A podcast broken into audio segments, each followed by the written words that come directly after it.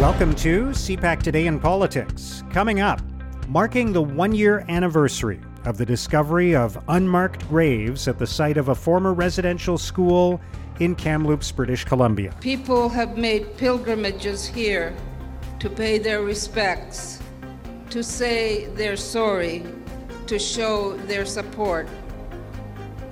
But you haven't yet had time to grieve, to make peace in your hearts. Pierre Poilievre takes aim at the World Economic Forum. And that is why I've made it clear that my ministers in my government will be banned from participating in the World Economic Forum. And Jason Kenney says he won't be running again to lead the United Conservative Party. I'm sorry, but friends, I truly believe that we need to move forward united. We need to put the past behind us. It's Tuesday, May 24th. I'm Mark Sutcliffe. Let's get right to the top political stories this morning. I'm joined by Susan Delacourt, columnist for the Toronto Star. Good morning, Susan. Good morning, Mark. So, yesterday was an important day, obviously, in Kamloops, British Columbia, where many people gathered to mark the one year anniversary of the announcement of the discovery of unmarked graves at the site of the former Indian residential school. It was called the Kamloops Indian Residential School. Uh, the prime minister was there and and spoke and and met with people. Uh, this is this was obviously a, a milestone event uh, as as we continue to come to an understanding of what happened at residential schools. There have been other discoveries since then, of course. But uh, tell me what your thoughts are about uh, what's happened in the past year since this discovery and how it's how it's changed a lot of things.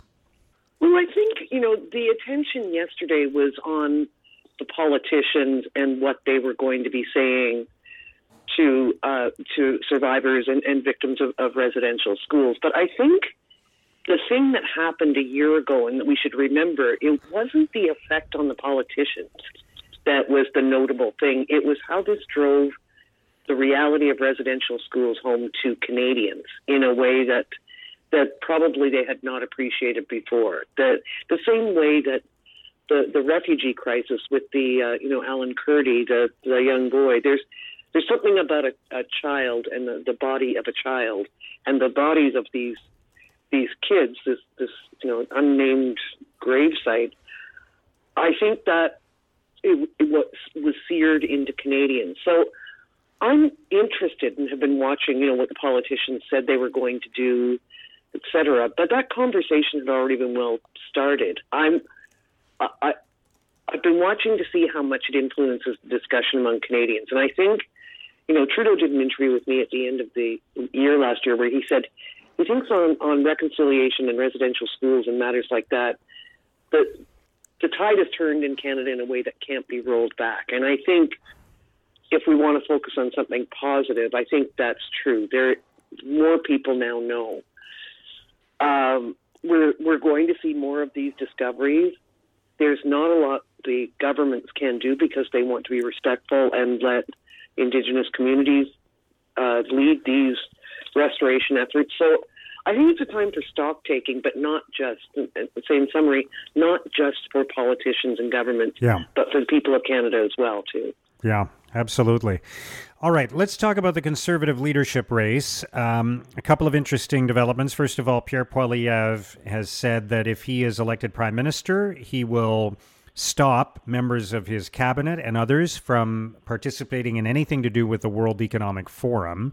And and I, a lot of people have been reacting to this already, uh, saying that this. It seems as though, in his quest to win the conservative leadership, Poilievre is is sort of capitalizing on many of the the themes that have developed on on social media, uh, with with sort of a rising out of unproven allegations about who's running the world and and and kind of straw men, uh, for lack of a better term. That that seems to be uh, a component of his approach to winning the party leadership.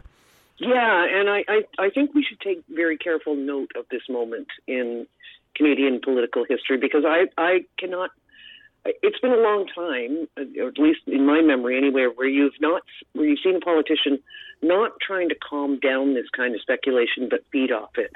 You know, the the the, the conspiracy theories about the World Economic Forum are they're right out there. You know, they are. Uh, Leslyn Lewis as well is was on Twitter yesterday about the World uh, Health Organization too, and it's this whole idea that there is a you know a secret cabal of um, of globalists trying to run our lives, and Pierre Poilievre is not trying to dampen it as many serious politicians would do. He's instead feeding it. It's it's it's just interesting to reflect on whether this kind of a campaign would have been possible if the pandemic hadn't happened. Hmm. You know that Yeah. uh, there's a, a sort of a fragile mental health uh, condition going on in our our politics. So, is Pierre Poilievre going to keep this up if he wins the conservative leadership? Stephen Harper went himself to the World Economic Forum and sent ministers. John Baird, who is, I believe, one of the chairs of Pierre Poilievre's campaign, went several times to uh, to Davos to the World Economic Forum. The the leader of Ukraine went to the World Economic Forum this year to talk about it. It is it is not a secret cabal. Its proceedings are in public and happen Yeah. for the world to see. Um, I, I don't even want to talk about this much because it's um, it's so out there.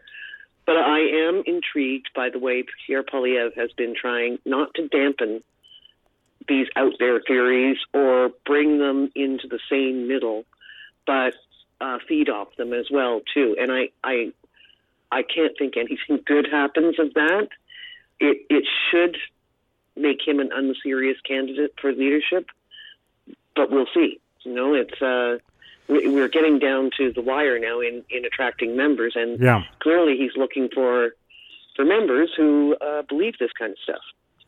Yeah, and related to that, of course, Ed Fast was the conservative finance critic, uh, and he was critical of Poilievre's. He's a he's also a supporter of Jean Charest, one of Poilievre's rivals for the leadership, of course.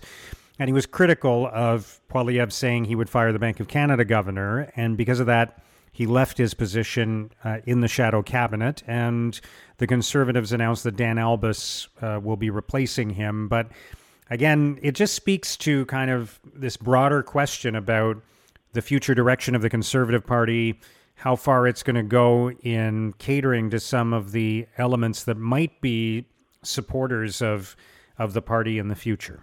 Yeah, uh, Ed Fast didn't say anything unremarkable in the world of sane and ordinary politics. He said that it was he worried about uh, politicizing the Bank of Canada governor and and all that talk, and for that he lost his job, and he's been replaced by somebody who has been with Pierre Poilievre from the very beginning. Dan Albas uh, announced his support from the very first day. It is interesting to see the way in which caucus then is already kind of trying to mold itself in the stamp of Pierre Poilievre before a vote has even been cast, and a good three months or so away from from the leadership. I don't know what that says about the other campaigns or the health of them, but it, it says something. I- I've ever since I saw the first debate, I've been wondering about how this party puts itself back together again after this leadership campaign. It's been scorched earth between the campaigns. They're calling each other vile things.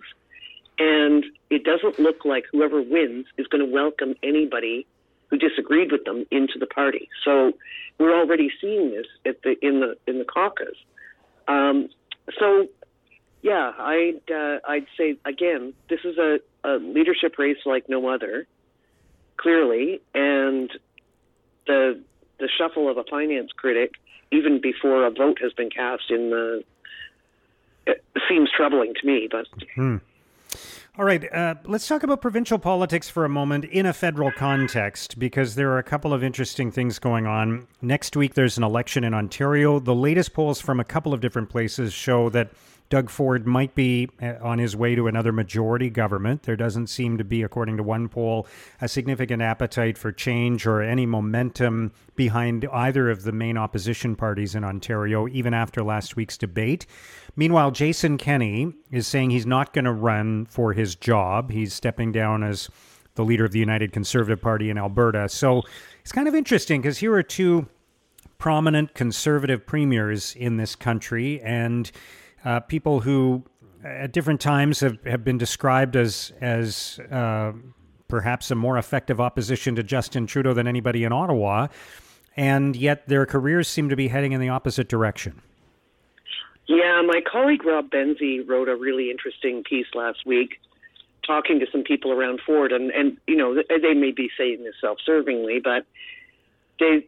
And, and they're two different provinces. I don't know Yeah. that what Ford did would be a success in Alberta, and Kenney would be a failure in Ontario either. Uh, but uh, their view is that Doug Ford changed, that Doug Ford did not cater to the far right. That you know, uh, uh, if there was uh, there was somebody troubling or saying troubling things, what you know, the kind of things that Jason Kenney in this that taped co- and leaked conversation called the lunatics, um, Doug Ford dispensed with them in the view of the Ford people, while Jason Kenney worried about them too much.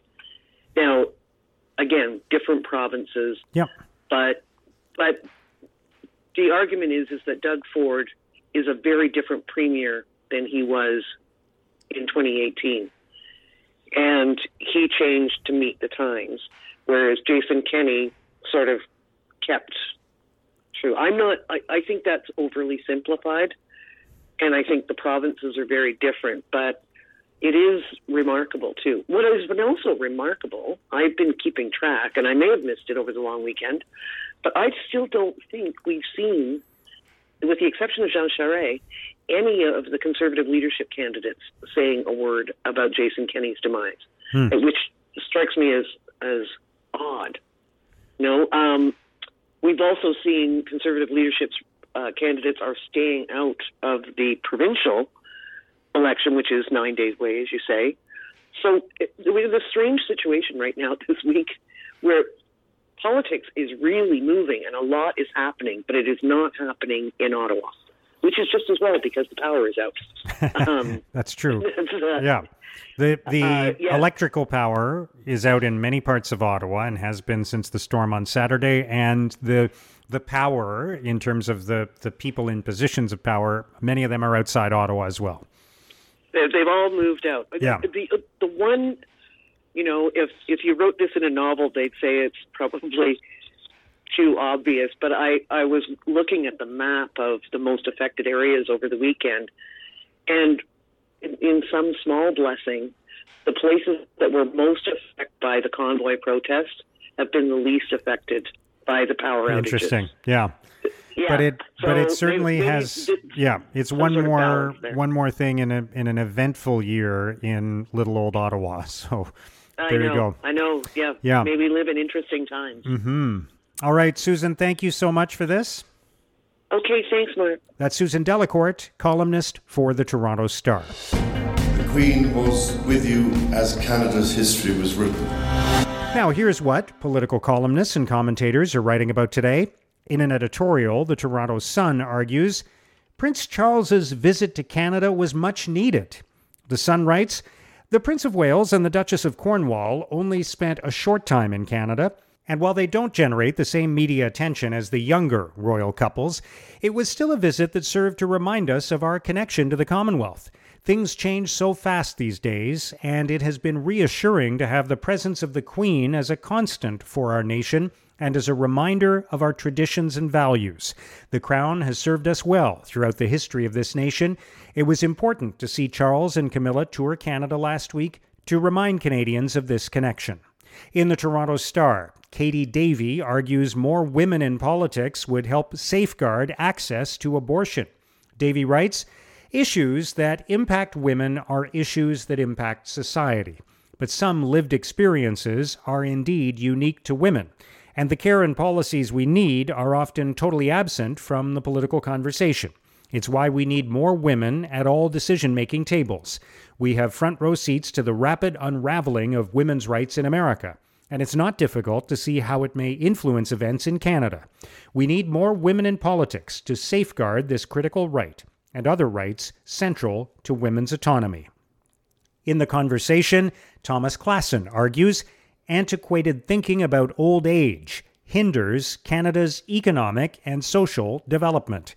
Klassen writes There is nothing magical about turning 65. A reformulation of both working age and retirement is sorely warranted to strengthen Canada's economic and social development. A revised conception of old age would significantly decrease the number of people classified as old and would more accurately reflect the total number of people in Canada's working age population. A modern definition would also mitigate stereotypes of older workers and ageism while prodding governments to reform outdated laws and provide a boost to an economy often facing worker shortages. Now, here's what's coming up on today's political agenda. In Vancouver, the Prime Minister will meet with a local family to discuss federal investments in housing. He will also speak with the media before joining the Premier of British Columbia for an announcement about the 2025 Invictus Games, along with Veterans Affairs Minister Lawrence MacAulay.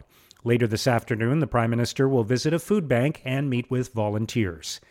Defense Minister Anita Anand will visit the Ukrainian Cultural Center in Victoria, British Columbia. She will also visit CFB Esquimalt facilities and naval assets and the Esquimalt Military Family Resource Center before taking part in a panel discussion on systemic racism and discrimination with members of the defense team.